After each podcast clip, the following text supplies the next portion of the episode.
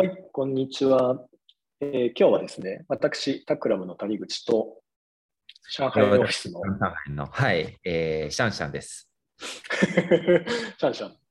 ニックネームシャンシャンですけれども、えー、上海オフィスのメンバーであるシャンシャンと私、谷口がですね、えー、っと、ちょっと最近はすでにあの日本のニュースメディアでは、あの落ち着きや落ち着きつつあるというか報道があのなくなってきましたけれども最近まであのずっと起きていた上海であのコロナが起きてあのロックダウンでずっとこう騒動が起きていたというあの一連の出来事があったと思うんですがあの上海ないしは引いた中国でそのロックダウンが起きるっていう仕組みってちょっとなんか日本とかから見ているとよくわからないなとかあのロックダウンがなかなか解除されないことですごいこう騒動が起きてるっていうような様子は伺えるんだけど、なんでこれって解除されないんだろうとか、あのいろいろなんかこうニュースを見ててもよくわからないことがあって、で、そのあたりの話をですね、僕とシャンシャンが何かこう雑談の折に話をしていたらですね、いろいろとこう、そのメカニズムというか、なんでそういう出来事になっていくのかというところがちょっと見えてきたりましたので、この話は面白いなと思ってですね、今日はせっかくこう我々タクラムにはあの上海オフィスがあり、上海メンバーであるシャンシャンがいるので、そのあたりの話がちょっとこうこのラジオの視聴者の皆さんにも分かりやすくお伝えできたりすると面白いんじゃないかなと思って、今日、えー、上海でこう、まあ、コロナによるロックダウン騒動が起きたということに関して、えー、っと主にシャンシャンから解説というか話を聞いてみようと思います。はい、あ ます。はい。で、それでね、まずじゃあ、あのー、僕が一番やっぱり、あのー、よくわからないなと思っていたことの一つなんですけど、あの、はい、日本とかだと、だとまあ、そもそも、あのー、日本による、まあ、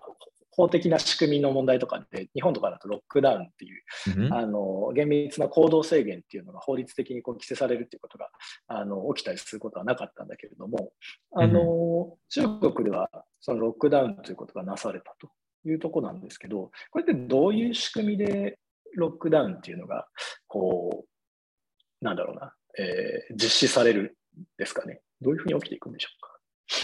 えっと、まず国レベルの政策面で話すと、あの基本中国は、えー、昔から、そして今までも、えー、ずっと、えー、ゼロコロナっていう、え政策を、え実行されてまして、えそれを、まあ、シンプルに言うと KPI はゼロに近い数字をあの担保つべき、保つべきっていう目標が、えあるから、あのこの前、え上海ですごい一時期に爆発的にあの感染者数が増えてきてて、そういった、え理由であの、まあ、感染者数をゼロに近くコントロールするために、えロックダウンを実施されたっていうような、えー、原因かなと思ってます。うん、うん、で実際ロックダウンをするっていうことになったときには、え、っと、ロックダウンは政府が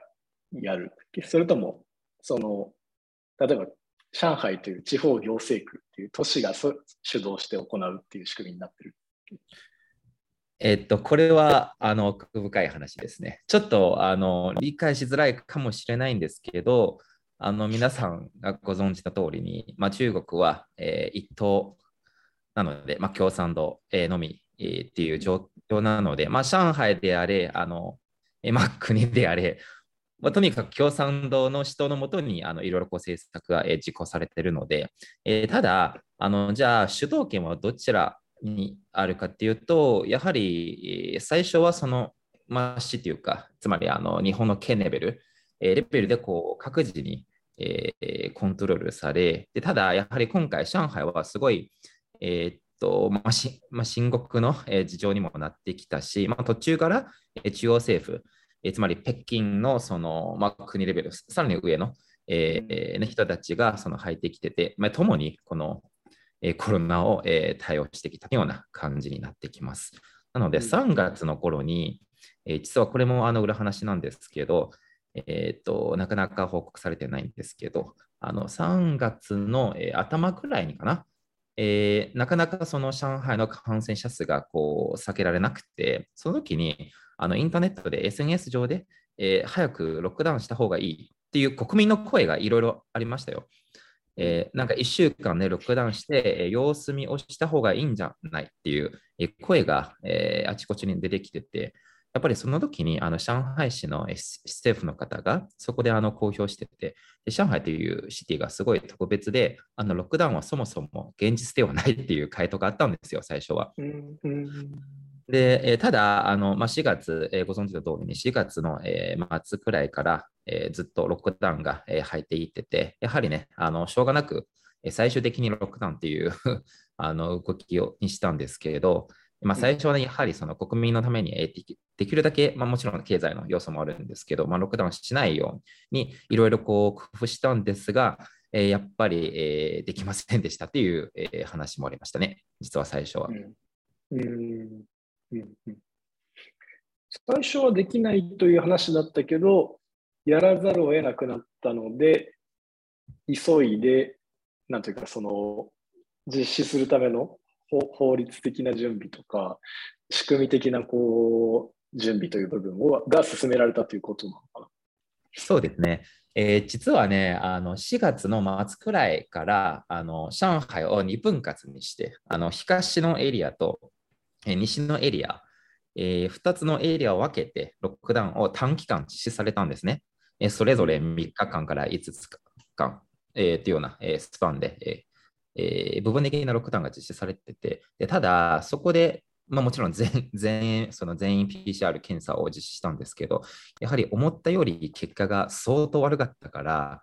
あのもうコントロールできない状態にもなってて、それであの緊急、またその延長っていう、えー、決定になってきててそ、それからはずっとロックダウンの長期間のロックダウンになってしまったっていうような、えー、事情もあります。やはり最初、専門家が予想したえ数字より、えもう本当に10倍、20倍より多くなっていって、えそもそも国民も不安を、え恐怖を、え感じ始めた頃に、えやはりそのロックダウンが延長されたというような話になってきたんです。なるほど。で実際にそのロックダウンが始まって、ロックダウン中の様子なんかが日本でもたくさん報道されていたと思うんですけれども、はいはい、あの実際、まあ、シャンシャンもそれで上海に行ってで、ロックダウン、どのぐらいの期間、家の中にいたんだっけ？えっと、これは最初は本当に大変でしたね。あの4月の末から5月、6月、まあ、ほぼほぼ丸2ヶ月くらい、えー、ずっとロックダウンの状態の生活を送ってきたんですよ。でただ、あの途中からやはり、えー、厳しい時期もあれば、ちょっと緩くなった時期もあるし、で、またこのもう一回厳しくなるみたいな、その、えー、感じを、えー、あったので、えー、でもあの、どう計算しても基本1ヶ月半以上 あの家に、えー、ずっと閉じられたっていうような状況がありました。大変だよね。本当に家の中だもんね。なんかその、マンションの共有部、マンションに住んでると思うんだけど、社長は。あの、はい、マンションの共有部にも行けないんだよね。えー、最初はそうでしたね。あの本当に、えー、ドアから出れず、あの基本全部、えー、管理されているような状況です。うん、で、ある程度あの、数値が下げてきたら、えー、っと上海のロックダウン、まあ、その全域ロックダウンから、え、っとまた 3つのえー、そのなんだマネジメントのやり方に分けてるんですよ。そのエリアごとに、例えばここの感染者数にによって、その管理の方法を、えー、変えることが、えー、実現できたっていう感じです。まあ、例えば、あのすごい密接者とか感染者が多いエリア、それがあの封鎖エリアっていう名前を付けられてて、そのエリアに住む、えー、人たちが、えー、絶対自分の家から出れず、つまり一番厳しい管理をされてますと。で、PCR 検査も基本、えー、医療管理者が、えー、自分の家に、えー、訪問して、それでドアのところで、まあ、実験するような、えーまあ、実施するような形になってますと。で、1個緩くなったエリア、例えばその、えー、密な感染者数がそれほど多くないし、あのー、まあそ、そのくらい深刻ではないエリアですと、その規制エリアがありまして、この規制エリアはつまり、あのドアから出れるんですけど、あの指定されたエリアとか公園とか、でまたスーパーとか、そこに行けるようになりますと。でただ、それ以外のすべての活動は禁止されています。でもちろん、あのえーまあ、出るときに、まあ、この教科書みたいな処理が必要で、それちゃんとこう記録あのまあ、登記して、いつ行ったか、いつ帰るかを全部メモしないといけなくて、そのような規制エリアも存在しました。入館証じゃないけど、逆に家から出て時に何時に出て、うん、で、戻ってきた時に何時に戻ったっていうのを記録していかないといけないっていう仕組みなんそうですね。なんかその普通の、えまあ、オフィスビルのところになんか結構夜残業するときになんかビルを進出するときになんかメモするじゃん。それと同じように、基本そのハンドライティングでちょっといろいろ記録するみたいな。万が一が発生したときに、ちょっと誰がどこに行ったかを、えー、ちょっと把握するための 証拠として残るんじゃないかなと思ってますよ。なるほどね。で、ね、エリアがまずあるんですよ。さっきは封鎖エリアとか規制エリアとかあったんですけど、うん、もう一個警戒エリアがあります。この警戒エリアエリアは、つまりその、えー、感染者数がゼロに戻ってて、しかも密接の、えー、密接者がいないっていう、つまりあのセーフティゾーンみたいな、セーフティっていうのところで、そうするとあの普通にこう出入りが自由になったりとか、でただ自由に、えー、自由に出入りができるんですけど、PCR 検査の証明が必要です。それは全部中国のアプリの中で一応その記録が残られてますね。どこで PCR 受けたのか、そのちゃんとデジタルデータが自分のスマホにあってて、まあ、基本は、えー、要するに供給施設に、え行ったときにちゃんと自分のこの結果を見せて、OK だったら、まあ、普通にその活動できるような形になってますね。うん、なるほどね。で、あの特にニュースとかで話題になってた話が、あの、はいはい、まあ、家から出られないわけじゃん。その共有部、まあ、そのさっきのね、エリアによってもっていうのはあるけど、あの基本的には自由に行動できない中で、あの食料とかは、なんかこう、どうやって調達してたの、はい、いや、それも 最初は結構大変でしたね。あの一応、その政府からの、えー、アナウンスですと、あの無料で、えー、その食料が届いてくれるんですよ、あの定期的に。えー、ただ、やはり最初の物流システムはそもそもあんまり、えー、っとまあ、計画されてないような、え話があって、要するにもともと予定した1週間の隔離が、あまあ、ロックダウンが一気にこう1ヶ月とかあの無期限延長になってしまってて、なので、その緊急な対応によって物流の管理とか、そのやはり食料の調達がすごい難しかったんですね。そういった事情で、やはりあのいろんな社会問題が出てきて、あの例えばあの、えー、やや、えー、人数の多い家族だったら、えー、食料が足りないとか、それであの一時期、すごい えー、なんか3日間くらい食物がないですみたいな、えー、ニュースが出てきてて、でもちろんあの、変えたいんだったら変えます。ただ、変える方法が、まあ、買う方法が、その今までの通りに自分で例えばアプリでスあのスーパーマーケットのアプリでやったりとか、デリバリーのアプリで注文することはできないんですけど、あのグループパーチェスっていう、えー、ものが存在します。これちょっと日本の方にとってはちょっと理解しづらいんですけど、何かというと、あの例えば私はお野菜買いたいと、えー、まずニーズがありますと。で、ただ自分からできないですよ。で、仲間を複数人を、えー、集まってて、例えば5人になったら買えるようになりますと。えー、それであの、つまりその調達先にとっては、まあ、郵送は1回のみで全部解決できるから、まあ、その時期にとってはすごい効率いい話で、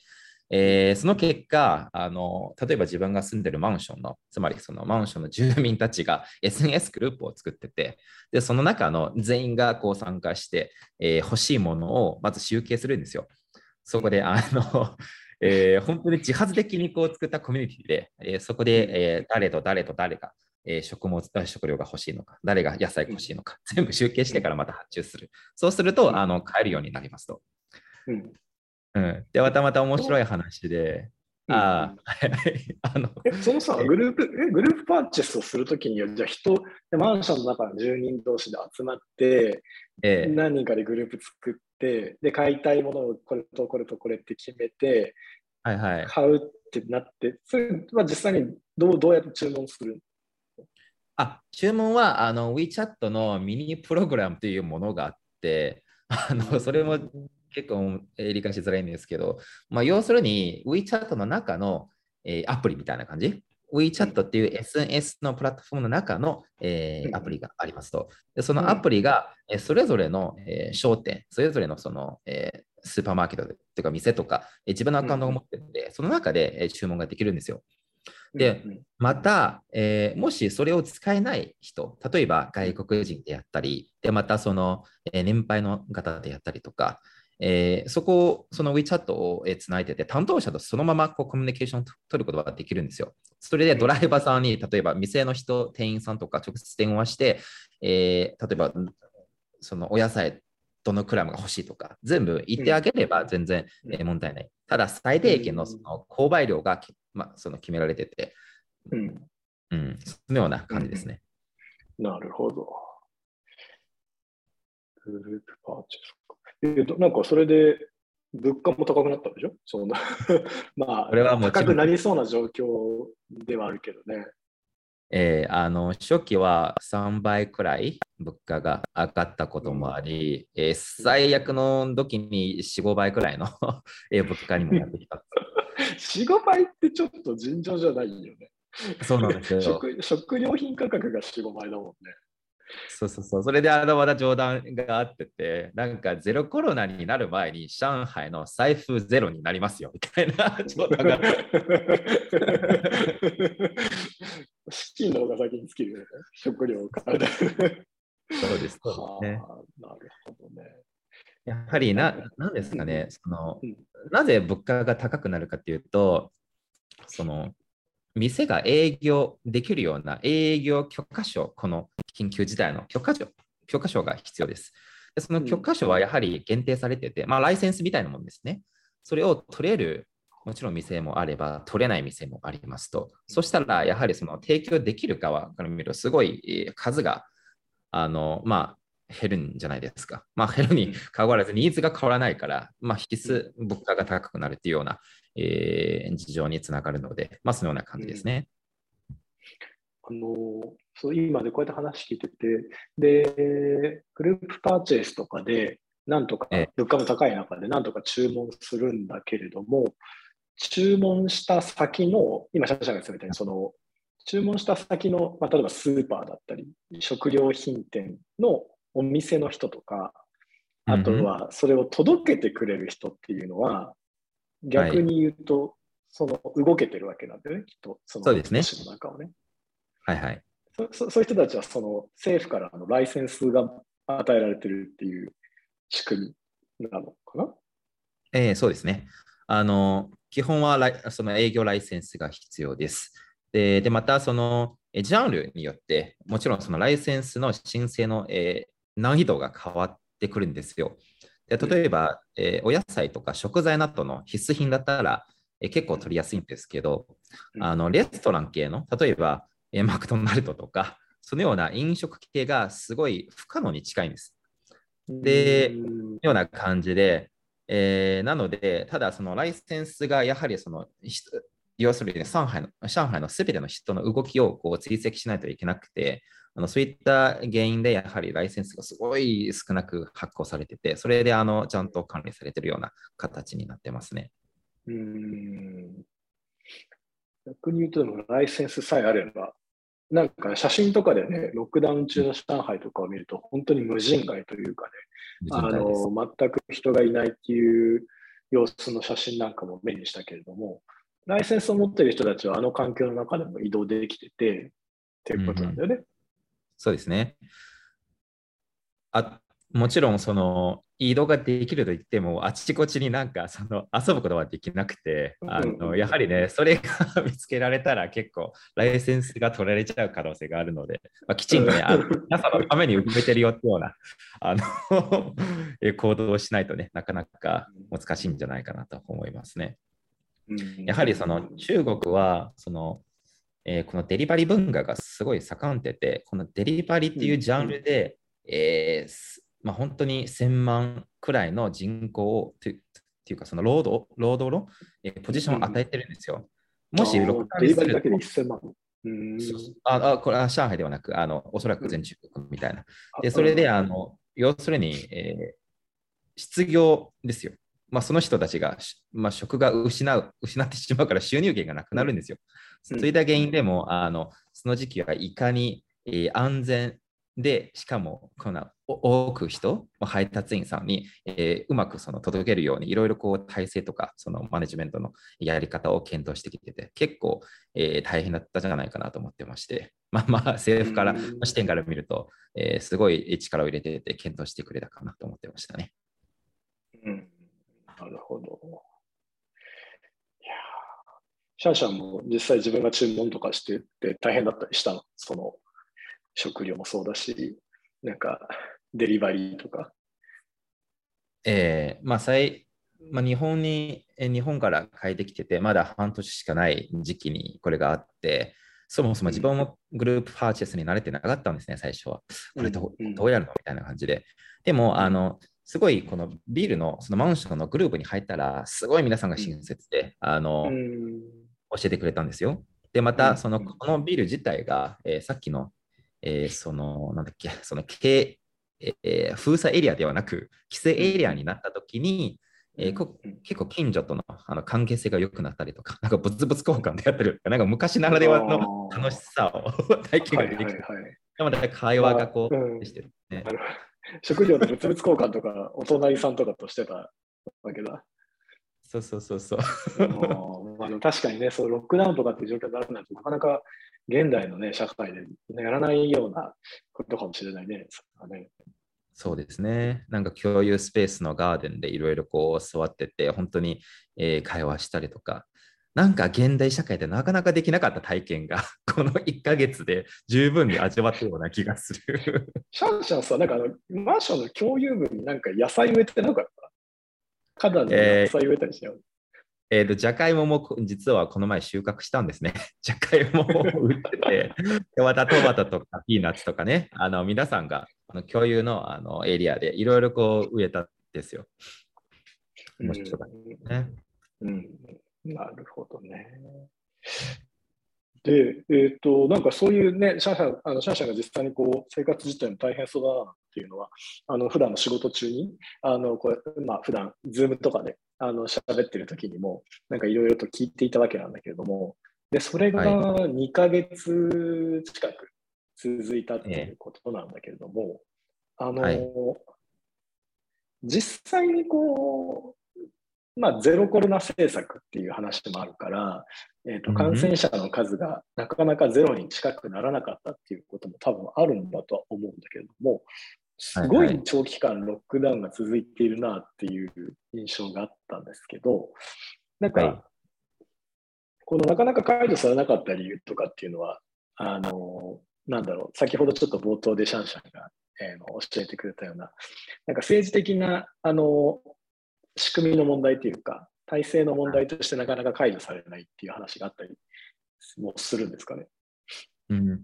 えっとですね、やはり、えー、と、その中国全体が、えー、ゼロコロナ、えーと、あの専門用語としては動的ゼロコロナ政策っていうものを、えー、実行するような話が出て、しかも上海が、えー、ロックダウン、えー、されてから1ヶ月の、1ヶ月、えー、経ってから、またその出席、出勤別あ出席が、あの、えー、絶対中国は今の事情ですと、えー、動的ゼロコロナを、えー、維持しましょうっていうすごいあのそれを強調してて、そういった意味で、あの上海が、えー、上海だけ、えー、なぜか別のその集団でやると、えー、この全中国の、えー、コントロールはちょっとできなくなるんで、やはり上海でもゼロコロナを実施しないといけないというような状況にもなってますよ。でただ、上海はやはり、えー、その中国でのポジションがちょっと特別で、あの、ほぼほぼ 50, 50以上のその航空便を、えー、なんだっけ？その主要地としてあるし、また貿易面でも、大体ね、あの、えー、結構トップシェアの、中国でトップシェアのその対外的な貿易を発生しているところなので、もちろん外国人もすごい多いし、なんか最初から一気に厳しくゼロコロナとか、そのロックダウンを実施するのは現実ではないと、まあ、3月に、えー、なんかその議論があったんですけど、ただ、数字から見ると、えー、っと数十万の感染者が一気に増えてきてて、これから拡大蔓延すると大変ですよっていう判断があったんですよ。そういった意味で、もうやむを得ずに、えー、ロックダウンが実施されたような形になってますというような感じですね。で、解除された、まあ、最近はね、あの解除されたんですけど、いよいよ。えー解除されたっていうのは、あの普通にこう、普通の生活に戻ったんですけど、その理由はやはり、えーっと、感染者数がある程度コントロールできてて、えー毎日、まあ、数十人とか、えー100人くらいのレベルでコントロールできてて、そういった意味で、あの、えー今回の ロックダウンはもう、え終わりましたっていうことも言えるでしょうね。うんまあ、あれか、だから、まあ、上海市という場所が、すごく都市としても特殊な環境というかね、あのグローバルシティであるという立ち位置なんかもありつつも、ゼロコロナ政策というのは、中国共産党的には全中国全土に対して発しているあのポリシーだから、上海市だけ特別扱いにすることはできないしというところで、多分いろいろ調整があったんだけど、ロックダウンになり、で、実際にやっぱり感染者数がゼロに近くなるまではそれが解除できなかったっていう、まあ、そういう動きなんですかね。そうですね。で、また、上海がやはり上海で働くとか住んでいる、その、えー外の、えー他の省の人たち、例えば自分が出身地の南京であったりとか、で、またさらに遠いところの人が、やはりすごい多くて、えーもしロックダウンしないと自由にこう移動できると、かなりあの高いリスクで、他の全地域が一気にえー爆発してしまうので、やはりそれの理由もあって、あのロックダウンが実施されたんですよ。なかなか解除されない。うん、うんなるほど。で逆に言うと、でも上海で今回、そのロックダウンになる、まあ、ちょっとコロナ感染者数が出るっていう、今回の出来事があるまで、うんうん逆に言うと中国はほとんど感染者数いなかったね。そうですね。やはり他の地域がほとんどいないような状況で。うんうんうん、これってどうやって、その、なんだろう、ある種のそのゼロコロナ、ゼロコロナというそのポリシーを、うんうんと実際のその感染者数がほとんどいないっていう状態が、なんかどうやってこう作られてきたえっと、あ、じゃあこの質問よりも、じゃあなぜ今までずっとそのゼロコロナ政策をこう 徹底してきたような、多分そういう話。逆になんでそ、なぜゼロコロナなのかってことか。そうそうそう、多分そっちを答えた方がいいですね。あのなんで海外がウィズコロナが、あのやはりその最適な、えーソリューションとして、えずっとあのやはりその世界、ほとんどの国がね、ウィズコロナっていう政策を実施しているにもかかわらず、中国はゼロコロナみたいな。えーそれは何でしょうね。特にすごい、えー奥深い話で、で、自分から見ると、まあ、大体ね、あの、2つの重要な観点があるんじゃないかなと思ってますと。えーまず、えーっと、結構国レベルの話ですと、あの中国の医療施設と、えー要するに設備が全然不足してますと。うんえーこれ、あの結構、えー重要なその、えー指数として、その10万人ごとの ICU ベッド数が、えーまずありますと。えーこれはあの、まあ、これデータがあるんですけど、アメリカだったらその、えー10万人ごとに35のベッドが存在してますと。うんで日本でも、まあ、厚生労働省の公開のデータによりますと、まあ、13.6終わりますし、まあ、隣の、えー韓国でも10.6があるんですけど、で中国はね、本当に3.5しかないです。え3.5しかなくて、しかもその中国の人口がやはり結構、えー多いので、まあ、10 14億人なので、そう計算すると、もしウィズコロナに一気にオープンすると大変です。絶対医療が崩壊してしまうようなえー事情にもなりますと。うんでさらに、やはりその、えー年配の方が行ったりとか、でまた子供が行ったりとか、えーうんそれに関連して、まあ、人工、えー呼吸器数とか、でまた看護師の、えー数とか全然足りてないんですね。うんでなので、やはりその一気にウィズコロナを実施したら結構大変なことになるんですよ。うんそれであの、えーまあその、えー中央政府が考えたのが、やはり国民の生命が第一位に考えるべきっていう、えー話がありまして、えーまあその現状のえー平均死亡率を見ると、もちろんすごい低い状態にもなってるんですよね。あの普通のインフルエンザよりも、多分そのそのような記事とか、あのえー報告があるあるんですけど、ただ中国はそれは無理です。ぜ絶対できないような話になってて、えー医療崩壊してしまうと、その結果は本当に超絶大にえーなるので、えーうんそうなんですよ。まあ実際、えー多分中国で生活した、えー経験のある方が分かるんですけど、まあ、中国で、ね、看病大金が本当に最悪です。あの病院がいつもね、病病院での生活は大変だったと？いや、本当に大変で、あの風邪だけを見ると一日潰れてしまうんですよ。朝からの行列であったりとか、みんなすごい混んでて。めちゃくちゃ混んでるんだ。うん、めちゃめちゃめちゃ混んでますと。えー、そういった意味で、あの、えー、ね、あの、やはりウィズコロナは、とりあえず現段階の中国のあのインフラのとか医療の環境から見ると難しいというような、えー、状況になってます。うんで、これ 1, 1個目のあの重要な観点ですね。でまた2つ目は、えさらに、えー、難しいことが、そもそも中国の国民の意識が、まあ、そのコロナウイルスに対する恐怖心が海外よりも全然高いじゃないかなと思ってますよ。でなぜかというと、まあ、最初の株、えー、っとまあ、変異株でそのではない最初のね、物価事件があるんですけど、まあ、中国の物価から最初に始まった事件で、まあ、当初はやはり、えー、あまりにも予想外の話で、えー、全然こう、例えばゼロコロナとか、そのコロナに対する知識がそもそもない時期だったんですね。うん、その時に、やはりあのネットで広がってきた映像を見ると、すごい怖いんですね。えー、っとまず、病院がもう崩壊してしまってて、その感染者が、えー、本当に行く場所がなく、まあ、そのまま倒れて死んでしまう人の映像もたくさんありましたよ。でまたその病院があの、えー、世に感染者のために、えー、ベッドを提供するとその、そしたら他の妊婦さんとか、その時期に子供を産る人たちが、もう場所がないです。それであの病院の廊下で 普通の地面で手術を受けるんですよ。それを見ると結構大変で、あのやはりえー、その事件を体験してきた、もしくは目撃してきた中国の、えー、国民が、まずこのコロナがすごい怖いと思ってますと。もちろん最近があの感染力が増えてるんですけど、まあ、致死率が下がってしまうんですけど、でもやはりその事件によって、あの中国国民がなかなかね、えー、オープンにはなれないんじゃないかなと思ってますよ。なので、ね、まあ、今回の上海も同じで、えー、ロックダウン自体が結構外から見るとこれありえないと思うんですけど、でも上海の国民にとっては逆にこれは安全かもしれないっていう、えー、話が、まあ、コメントがあったじゃないかなと、ね。まあ、本当に大震災レベルの話だったんですよ。あの普通のインフルエンザの話ではなく、中国においてはもう大震災です、これは。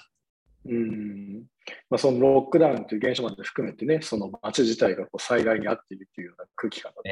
たね。えうん、そうそうそうそう。なるほどね。なんかその空気感みたいなのはなんかなかなか日本からこう報道とかを見ててもね、あのー、伝わりづらい部分があったんではないかなというところはありますね。なんか実際にその場にというか、そのムーブメントの中にいないとなかなかこう体感できないものかもしれないですね。そうですね。やはりなんか結果だけ見ると結構深刻じゃないかなと思ってるんですけど、実はこの中のこの環境で生活しているあの私から見ると、やはり何かあったら、とりあえずソリューションが提供してくれるんですよ。あの例えば食材がなかったら、えー、まあ隣の近所さんであれ、うん、なかなか結構対応しているの。それとね、やばい実況ではないような気がしますと。また、その、ちゃんちゃんということで、あの無料の食材がだんだんこう増えてきてて、これとあの、えー、っとね、普通の生活はできてるんですけど、もちろんあの外に出れないなくてちょっと辛かったんですが、えー、生活自体はあの問題なく、えー、送ってきたかなと思ってますね。なるほど。で、無事にそのような状況が今にな今今今時点ではもうだいぶ解除されて移動も自由になりで普通にみんなでご飯も集まって食べたりできるっていう状態になってるかな？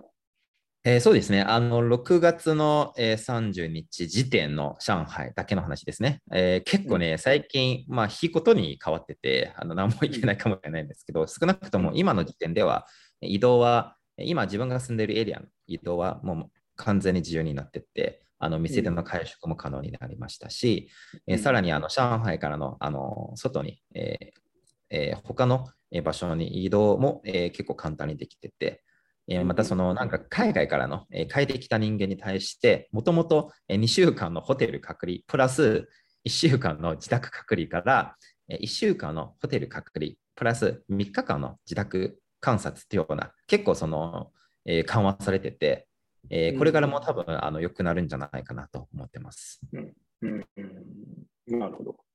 海外からも、まあ、海外との渡航も比較的、まあ、ええまたできるようになりつつあるということなんですね。うんはいはいはい。えーっと、はい。いや、なんかね、もういろいろな、いろいろな話があるよな。いや、なんかその、ロックダウン期間中にこうシャンシャンとプロジェクトの合間に雑談なんかしてて、さっき途中で話が出た、その移動するためのライセンスの話とか、ライセンスを持ってる人がめちゃくちゃこうお金稼いでるみたいな話とか、すごい、なんかリアリアルだなっていうふうに思ったんですよね。こういう、そういう状況でこう、そのライセンスがめちゃくちゃこう意味をなしてくるみたいな。ありますね。やはり、そのライセンスを悪用する人間が絶対いるんじゃないですか。あの、ね、あの絶対、えーっと自分のためにね、えー悪用する人間がありまして、例えばね、えーこの前にマクドナルド、えーを食べたい人がいました。あのロックダウン中に。しかも、あの全上海のそもそもライセンスを持ってるそのマクドナルドで少ないんですよ。で、さらにそれを配達員がさらに少なくなるんです。そして、その配達員が自分からその送料を徴収したりとか、で意味わかります？例えばその買いたい人たちがいますと、で店が売り,、ま、売りますと、で成立するじゃん。でただうん誰が届いてくれる必要があるじゃないですか。そうだね。うんそうでその人はもしあの高い金額支払ってくれないとと届けないですよ。あのやりません って言ってて、そしたら商品価格は普通にマクドナルドは全然悪いことをしてないにもかかわらず、その配達員が超高い送料が欲しいと言われたら、その人にピンポイント的にあの支払わないといけないんですよ。そしたら届いてくれないんですね。うんそれであの、1回送料6万円っていう それがあったんです。それが、えー、週間くらい続いてて、その社会問題がね、あの政府にあの発見される前に、ではないいろいろがあってて、基本はね、送料が2万円から6万円のあの相場で、あのうん、進行され1てる回の、一回の食事の配達に2万から6万。いやそうです。もう生活できないじゃん。え、いやでもねうん。その配達員の人は、ええ例えばママックの場合とかでも、マックの人じゃないんだよね。だから、じゃないですね。そうですね。ウウーバーイーツの配達員みたいな人なのかな？あ、そうですね。に近いです。はいはいはいはいはい。なので。そうそうそうそうそう。で、基本支払いも、あの、つまりその人に対して WeChat の振り込みであったりとか、そのプラットフォーム経由ではなく、まあ、基本そのうん個体との支払いになりますね。なんかシェイリーな感じですね。なるほどね。ああ、まあでもそういうことも起きていたということだね。なんか、うんだから、だからそういうなんかある種、闇ルート的にじゃないけど、そのや なんか闇配達みたいな感じだよ。なんか、すごい高額の値段を払って食品を注文するとかっていうのがね。そういうのが起きてるっていうのがすごいやっぱだから、ね、さシャシャが先言ってたような災害と同じようなムードだったっていうのが、なんかそういうエピソードからちょっと、あの、でもうん感じていました。うんはいはい。うんえーそしたらね、あの最後に、えーうんちょっともし、えーまあ、ロックダウンのみならず、で他うんに中国の情報が知りたいであれば、うんえ実はすごい、えー優秀なその YouTube チャンネルがあります。それを紹介したいと思います。あの、まあ、YouTube でそのコロギ一郎っていう名前を検索すると、あのそれは先生なんですけどね、あのコロギ一郎先生が、えーいまして。で、彼が主にその中国に関する政治、外交、経済とか、また、うん。ようなその分野でいろいろこう解解説してくれてますと。うんやはりあの自分、まあ、日本でも長い、まあ、10年間以上、えー生活してるし、また中国に戻ってて、うんいろいろ体験できてるんですけど、なかなかね、日本で、えー正しい、つまりその中国の情報を得られないんですよ。ほぼ、うんえーなんだろう、なんだろうね、得られないっていう、本当に得られないです。うん。いくらその、えー例えばすごい権利の高い、えー大学の先生であれ、あの政治家であれ、なかなかね、あの中国のそもそもこの中国自体の共産党が、まあ、十分に把握できないと、えその理由と背景が分からないんですよ。なので、論文レベルとか学術レベルではなく、単純にその一人の生活者として中国にいると、いろんなこうインサイトが得れるので、この先生はまさにあの両方ともこうよく、えーしてまして、それをあのすごいえーロジカル的に解説してくれるチャンネルがあります。まあ、もし興味があれば、ぜひ、えー見といてください。なるほど。ありがとうございます。なんか、あの、今日のこの放送で、まあ、タクラム、たまたま、たまたまというか、シャンシャンという、ね、メンバーがいて、それで今、上海のというオフィスがあってというところもあって、僕らはだからちょっとこう、今のある種リアルリアルなというか、シャンシャンがさっき言ってたみたいな、いわゆる一人の生活者目線としての、今の現代中国であったり、上海の生活でみたいなことが、少し身近に感じ取れるんだけれども、なんかそういう話にもし興味があれば、あの、今、シャンシャンが紹介してくれたような YouTube を見ていただくっていうのもいいかもしれないし、あの、タグラムの Twitter とかに当てて、なんかこういうことが知りたいとか、もし書いていただければ、またなんかこう、シャンシャンが、あの、リアルな視点で中国のその生活だったりとか、様子っていうのを解説してくれる会ができるかもしれません。ぜひ、あの、この回を聞いてくれた人には、そういう、あの、コメントなど書いていただけると嬉しいなと思います。はい、ぜひぜひお願いします。じゃあ今日はありがとうございました。ありました。